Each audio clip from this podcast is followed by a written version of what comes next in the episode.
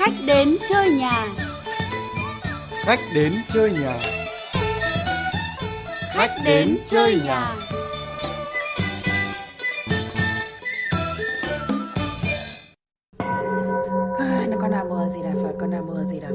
con lệ thánh mơ bái con lệ chín phương trời con lệ mười phương phật. Trước cửa chùa to nhất nước nam con xin à, lạy phật phù hộ độ trì cho tài lộc cho chúng con. Phất lên vì đường công danh sự nghiệp cho tiền bạc. Đền thiêng tọa ở phương nào chùa linh ngựa gần hay xa? Còn có một chốn linh thiêng linh thiêng lắm. Liệu giờ đây ai còn nhớ thấy không? Xin chào nhà thơ Hoàng Nhuận Cầm. Gì mà cửa nhà để ngỏ thế này Ôi giời ơi, xin chào, xin chào khách quý, xin chào giáo sư, tiến sĩ Bùi Quang Thanh. Xin chúc anh và Viện Văn hóa Nghệ thuật Quốc gia thịnh vượng. Và hôm nay là anh em mình đã gặp được nhau, đang tâm tư thế này. Tức là vừa rồi là tự nhiên muốn hay không thì cũng vọng quanh tôi là rất nhiều cái tiếng ờ, lạy, thánh mớ bái, rồi tiếng mõ, tiếng chuông nữa. Và chắc là anh đã thấy là rất nhiều chùa to, đỉnh lớn người đi lễ rầm rập như là đi ra trận đấy. Tôi mới suy tư về hai cái chữ linh thiêng anh ạ.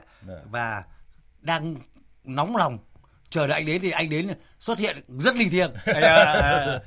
Và hy vọng rằng hôm nay chúng ta sẽ cùng trò chuyện về mấy cái chủ đề mà tôi nghĩ rằng là cái mối quan tâm này không chỉ của hai anh em mình mà của rất nhiều người có đúng không anh? Đúng nhất là những sự kiện vừa rồi. Rất nhiều cuộc hành hương nháy nháy mà mà làm chúng ta kinh hồn lên. Không biết đi về đâu hỡi anh hỡi em hỡi chị nữa. Tôi cũng rất sẵn sàng trò chuyện với anh về vấn đề này Vâng. Bởi vì tôi nghĩ đây là một cái uh, biểu hiện phổ biến trong đời sống xã hội, trong đời sống cộng đồng. Con, con nam mô di đà phật con nam mô di đà phật trước cửa chùa to nhất nước nam con xin lạy phật Chùa to, đền lớn, liệu có phải là nơi linh thiêng nhất? 30 phút cùng nhà thơ Hoàng Nhuận Cầm và giáo sư tiến sĩ Bùi Quang Thanh mặn đàm về đền thiêng tọa ở phương nào.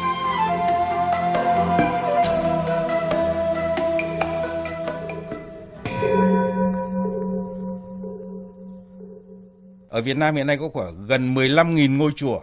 Thực ra nói đến chùa to thì trong cộng đồng ngày xưa chúng ta đã có những chùa trăm gian rồi đúng không ạ? Vâng vâng. Nhưng mà cộng đồng làm ra chùa trăm gian không phải để phấn đấu đến cái nhất mà đấy để giải tỏa cái tâm tư nguyện vọng là nơi không gian để con người đến cầu an, cầu lộc, cầu một cuộc sống nhân văn bình yên.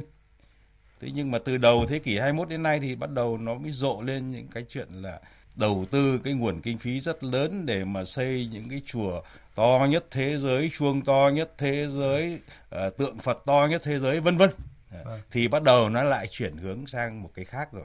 Cái cách ứng xử với văn hóa của cộng đồng nói chung và hiện nay đang xuất hiện các cái hiện tượng ứng xử văn hóa nó hơi hơi đột xuất. Ừ. Nó bất bình thường. Bất bình thường. Anh ạ, thi nhau xây chùa to nhất thế giới này, tượng rát vàng lớn nhất châu Á này, ừ. tượng Di Lặc bằng đồng lớn nhất Đông Nam Á này, đầu tư đến tỷ tỷ tỷ tỷ tỷ anh ạ. Ừ. Mà sắp tới như tôi nghe nói còn xây chùa đại đại to ở quần thể chùa Hương nữa cơ. Mà nghe đâu á, còn làm cái điều mà nghe khi anh ngã ngửa đó, tức là còn dám bẻ cong ở dòng suối Yến cơ. Wow. Đúng không? Chắc vấn đề này là anh Thanh am hiểu hơn tôi rất nhiều. Ờ, thực ra thì ờ, cái việc mà ờ, xây chùa to để phấn đấu đến những cái nhất nó đặt ra một cái hiện tượng xã hội mà cần phải quan tâm. Anh thế vừa thì, nói vừa vâng, trên nước đấy, đấy, thì, vâng. thì lâu nay thì thì chúng ta thấy là trong cộng đồng ấy, văn hóa Việt Nam ấy, suy cho cùng cái cốt lõi đó là văn hóa làng. Và mỗi một làng ngày xưa thì thường thường có đền này có chùa này à, có đình này. Sau này chùa thì nó phối thờ các cái nhân vật khác thêm cả thần thánh vào đấy rồi đưa cả ban thờ mẫu vào đấy. Nó hòa trộn giữa tôn giáo là đạo Phật với cái tín ngưỡng bản địa để nó đáp ứng được nhu cầu tâm linh của cộng đồng. Thế nhưng mà hiện nay là tập trung xây những ờ, chùa to, tượng to, chuông to thì số lượng không ít trong cộng đồng. Người ta đặt ra dấu hỏi, xây cái này để làm gì? Vì mục đích gì?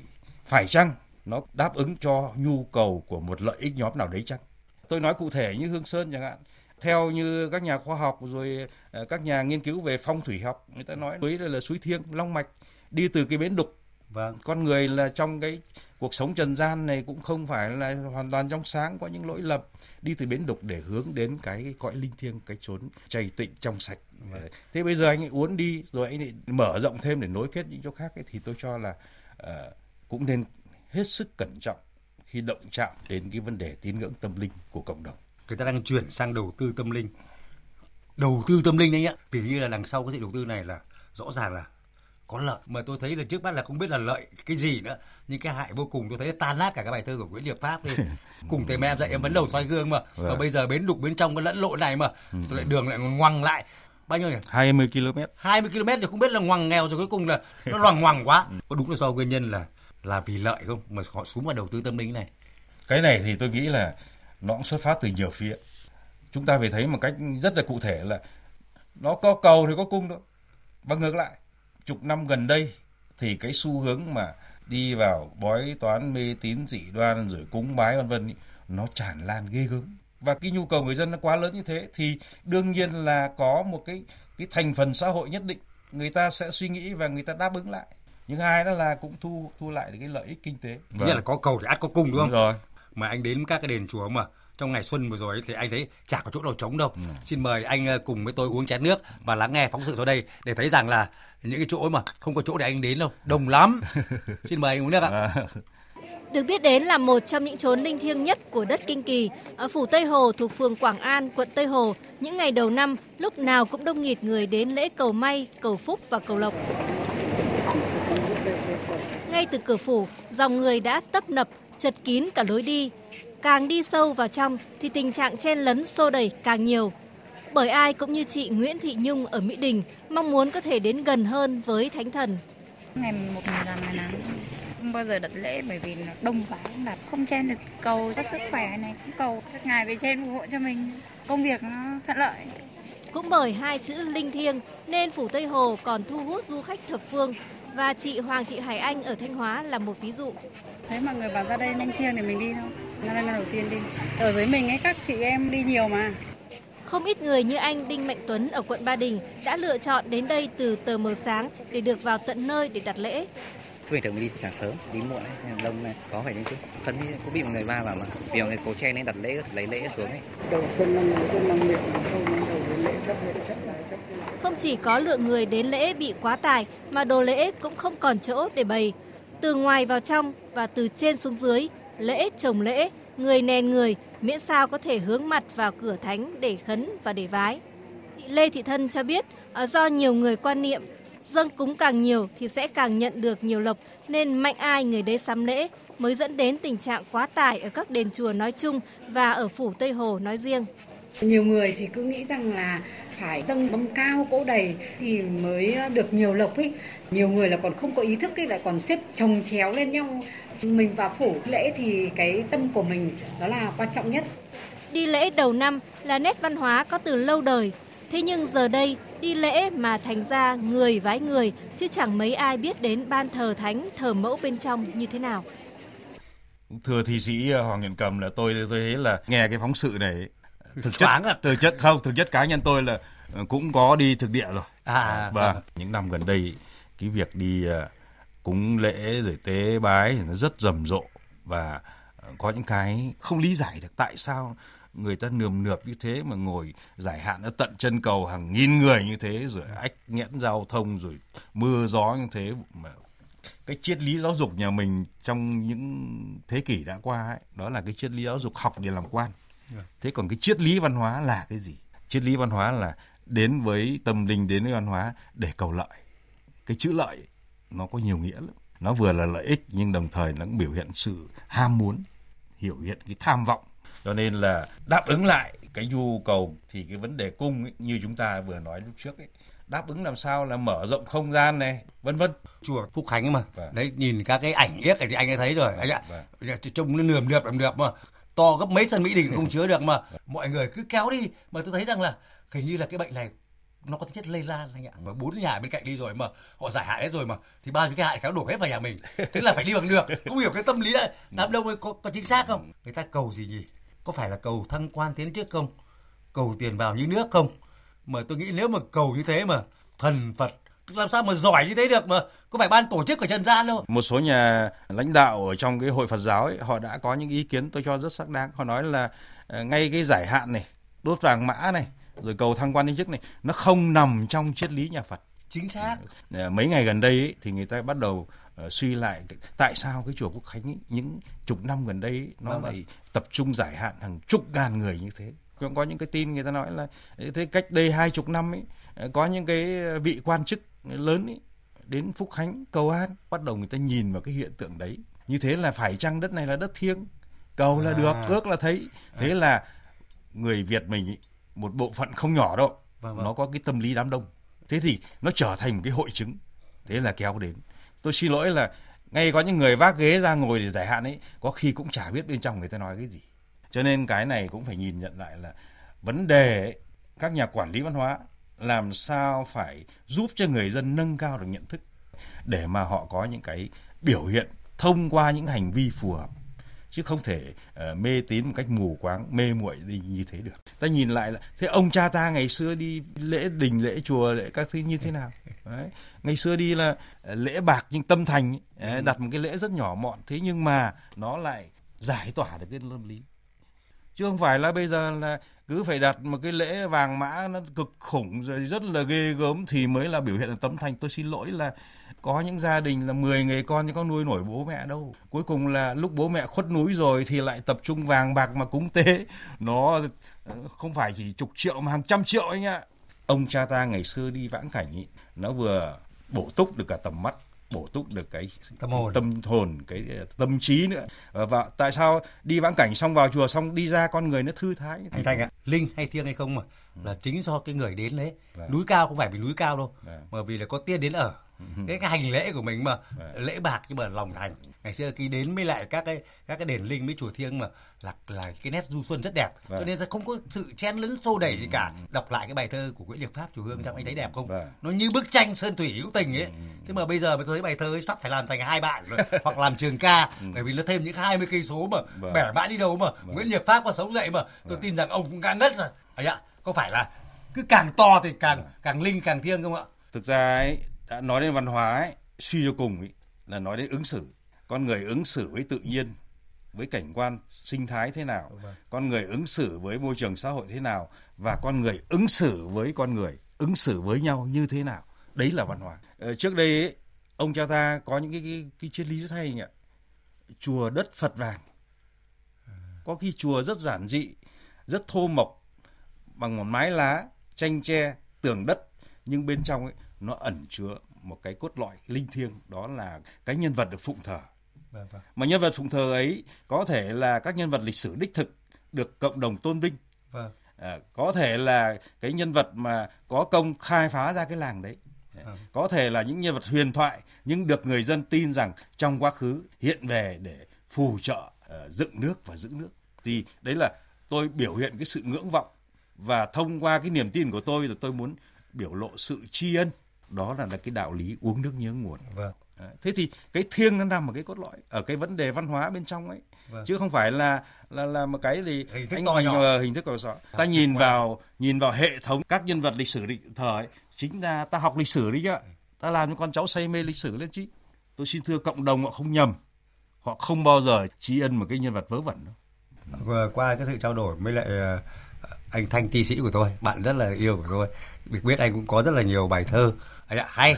Nhưng mà những cái chùm thơ của anh viết về dỗ tổ mà tôi thấy đấy là những cuộc hành hương không phải về chữ nghĩa nữa mà hành hương của tâm hồn. Anh ạ. Mà đúng là tâm linh ấy ạ, về mấy lại cái cái cội nguồn của mình. Tự nhiên lại muốn nghe thơ quá. Mà nhất lại là thơ của anh thì xin mời anh ờ, giúp cầm ờ, đọc cho thính giả cùng được nghe bài đưa em về đất tổ. Vâng, bài thơ này thì ờ, tôi viết trong một cái chuyến ờ, cùng với vợ hành hương về đất tổ đền Hùng, đền Nghĩa Lĩnh. Đứng trước một cái ờ, thi sĩ lớn này thì tôi đọc những câu thơ này tôi cũng hơi ngại ngại đấy. không không anh ạ tôi thì Vâng. hơi đang nói thật nhá trước khi đọc mà tôi hơi ghen ghen đấy Ừ, vâng, nói thật vâng, anh ạ vâng. tôi đi dỗ tổ mấy lần rồi mà nhưng vì kiểu linh thiêng quá mà nó nó trọng đại quá mà Vâng. kiểu như cố làm bài thơ thì nó ghê gớm mà cuối cùng lại chưa làm được bài thơ nào cả thôi đây chưa làm được thì xin lắng nghe thơ của anh ạ Rồi anh nghe mấy ờ, câu thơ dung dị thế này. Như có gì bâng khuâng, nâng theo từng bậc đá, âm vang ngân trống đồng, rung trong lòng ngực trẻ. Đã bao nhiêu thế hệ ra đi tự chốn này, nghe bồi hồi đất thở lời tình yêu trong cây. Lặn vào xanh mắt em, trắng một triền hoa trầu, vọng lại tiếng người xưa, ngàn vạn lời nung nấu các vua hùng yêu dấu như đang dõi theo mình bầu trời ta ước vọng tỏa bóng những ngàn Vâng, đấy là cảm cái... ơn anh Bùi Quang Thanh. Cái câu thơ mình thích nhất trong bài thơ này có lẽ các vua hùng yêu dấu. Anh ạ, nghe nó gần gũi, nó thân thương quá, mà cảm thấy lịch sử từ ngàn năm mà kéo về rất là gần. Cũng phải thú thật với anh là xin hứa với anh là tôi sẽ cố gắng phấn đấu trong cái lần thứ tư thứ năm này về dỗ tổ sẽ làm bài thơ. Nhưng quả thật là mình đừng đặt cái trọng trách nó nặng quá. Là làm bài thơ nhưng mà tôi thấy bài thơ của anh là rất tự nhiên. Vâng. Mà đi với vợ mà làm bài thơ này, tức là chứng tỏ anh yêu vợ lắm. Anh, anh, anh viết cho người yêu.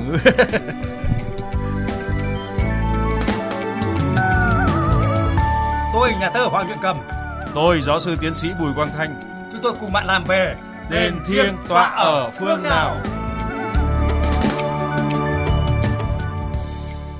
Thưa anh, để uh, chia sẻ và uh, cũng minh chứng cho những điều mà anh Thanh vừa mới tâm sự thì xin mời chúng ta cùng uh, theo chân bạn phóng viên Bùi Hàng tới thăm một ngôi chùa cổ. Vâng, xin mời anh uống nước và cùng lắng nghe. Thưa quý vị và các bạn, nằm cuối con ngõ Liên Phái, phố Bạch Mai, quận Hai Bà Trưng, thành phố Hà Nội, chùa Liên Phái là một ngôi chùa có kiến trúc cổ với giá trị lịch sử đặc biệt của kinh thành Thăng Long xưa.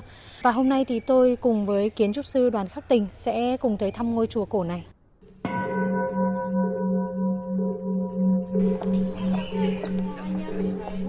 Từ cổng chùa đi vào thì là khoảng sân rộng và chúng ta đến với chùa chính hay còn gọi là nhà Tam Bảo. Anh Tình này, như em thấy thì phần mái ở đây rất là rêu phong cổ kính và trên đỉnh mái thì có hai con rồng trầu ở hai bên. Cái hình ảnh này nó rất là thân thuộc với những ngôi chùa cổ ở nước ta. Chùa này cũng như những chùa khác, mà nếu như nó trầu ở giữa thì có thể là có phủ Việt, rồi có thể là rồng trầu mặt nguyệt thì nó là biểu trưng cho cái sự là hướng thượng lên Thái Dương. Nhưng nếu mà ở góc thì nó còn có thêm một cái ý nghĩa nữa là hồng hỏa Em đi đến rất là nhiều chùa thì thấy một số nơi họ rất là cầu kỳ ở trong cái phần mái chùa. Tuy nhiên ở chùa Liên Phái này thì nó rất là đơn giản ạ. Cái đơn giản này nó phụ thuộc vào điều kiện và cách thức xây dựng của những cái người đã làm nên cái chùa này.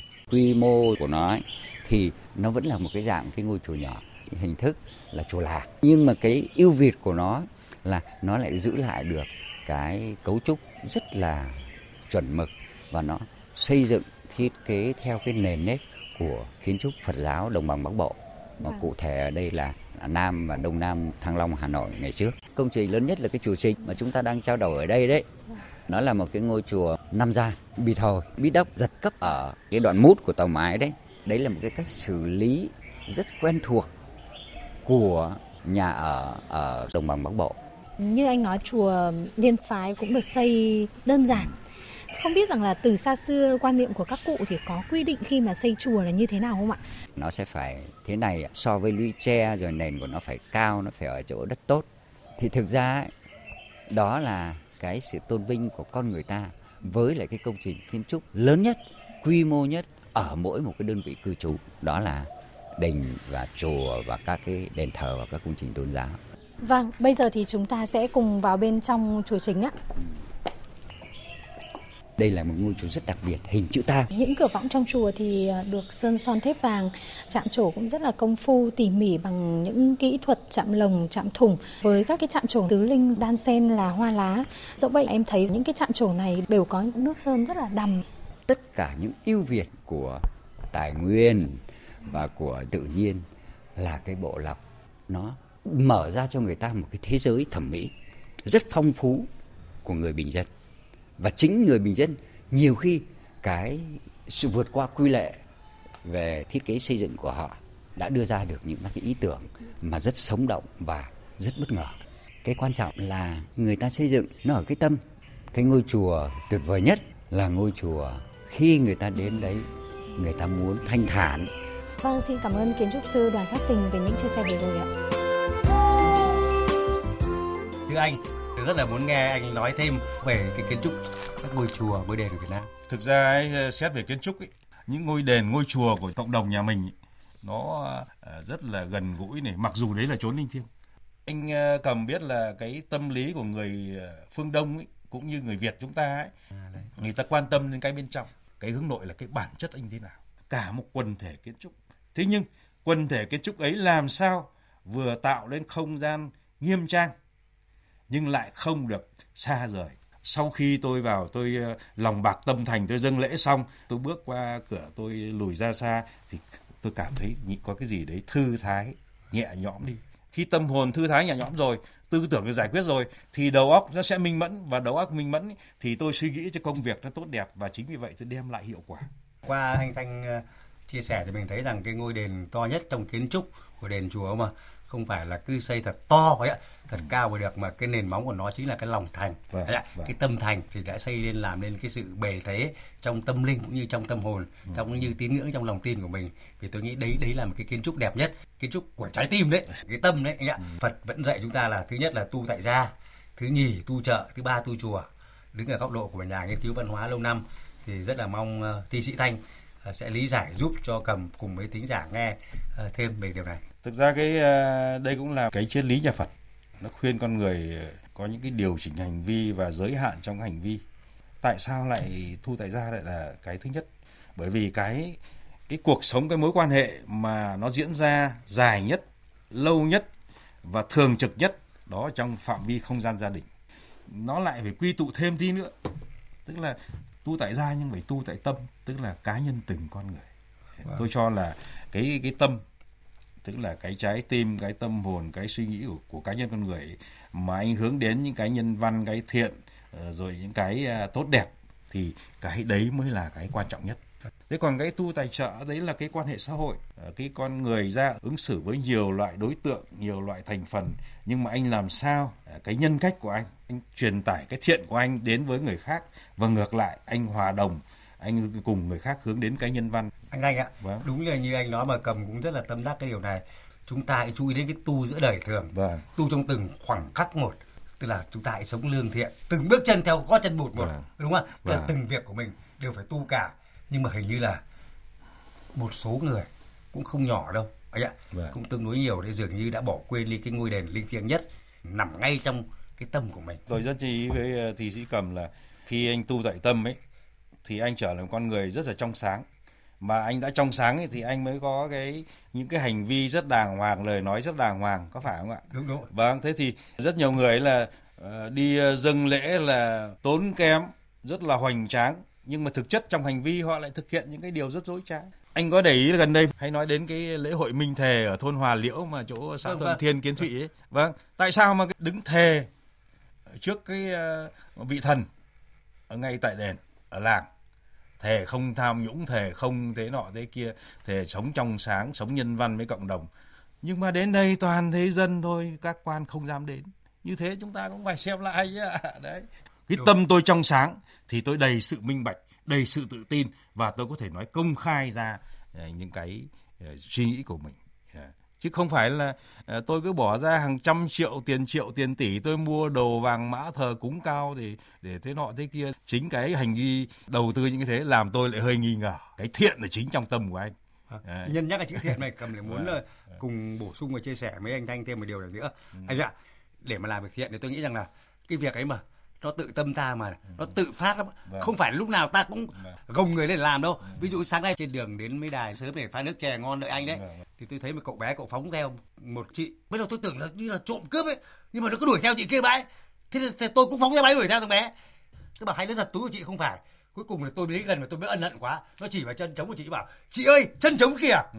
và người phụ nữ từ từ từ từ gạt xuống chân trống một cái và khanh kêu nhưng mà cái chữ khanh kêu chắc thằng bé không nghe thấy. Ông sợ muộn giờ học mà. Vì tiếng chống trường gần đấy đã điểm rồi. Thì tôi nghĩ là cuộc đời chúng ta đẹp biết bao nhiêu. Những cái việc lương thiện tự tâm mà. Và tôi nghĩ là không cần phải đâu cả. Chúng ta tu ngay từng khoảng khắc một. Kìa chân trống. Đúng không anh? Đúng. Nhưng mà tôi thấy là ngay các cái phương tiện truyền thông của chúng ta ấy, anh ạ chúng ta quan tâm rồi chúng ta theo dõi chúng ta nêu ra những cái xấu những cái hạn chế trong xã hội tôi cho đúng nhưng chưa đủ.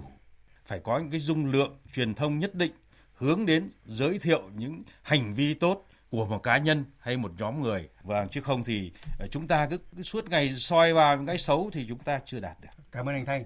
Có hai chữ Phật giáo đã dạy chúng ta là nhân quả. À. sống thế nào thì được hưởng như thế. hiền gặp lành. Chúng ta cứ cho đi. Ừ, ừ. tôi nhớ khi ông già tôi còn sống có dặn tôi một câu mà tôi nhớ mãi. Trong nhiều bài học là cứ tốt đi đã không thừa đâu.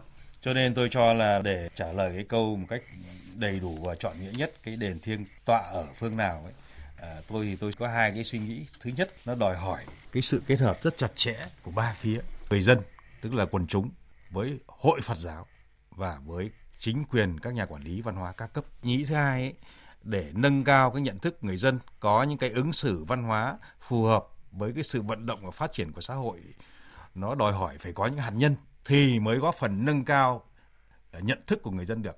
Trước hết đó là đội ngũ các đảng viên thứ hai, đội ngũ các cán bộ công nhân viên chức bởi vì các anh là những tầng lớp có nhận thức cao, có học hành tử tế, có vị trí công tác xã hội, khi hai cái thành phần này mà làm hạt nhân trong xã hội, tôi cho nó có tác động ghê gớm đến việc nâng cao nhận thức của người dân về cái nhu cầu tín ngưỡng tâm linh và có những cái hành vi ứng xử phù hợp với cái môi trường xã hội. Cái ý đền chùa linh thiêng nhất phải ngự ở tâm mình, cũng chính là lời dạy của Phật. Vâng. Trước khi kết thúc chương trình này, xin mời quý vị thính giả cùng anh Bùi Quang Thanh chúng ta lắng nghe những lời chia sẻ của thầy Thích Bảo Nghiêm, Phó Chủ tịch Hội đồng trị sự kiêm trưởng ban Hoàng pháp Trung ương Giáo hội Phật giáo Việt Nam. Phật giáo là một tôn giáo lớn trên thế giới và đã có hiện diện trên 2.500 năm. Thì cái tư tưởng giáo lý của Đức Phật rất là trong sáng thì luôn luôn Ngài chú trọng cho mọi người để giữ được bình ổn cái tâm. Tức là tâm bình thì thế giới bình. Bình an hay không ấy là do chính chúng ta. Qua đấy ấy, chúng tôi rất mong muốn rằng chúng ta trở lại cái sự cầu nguyện theo tinh thần của Phật giáo là nội trị tâm.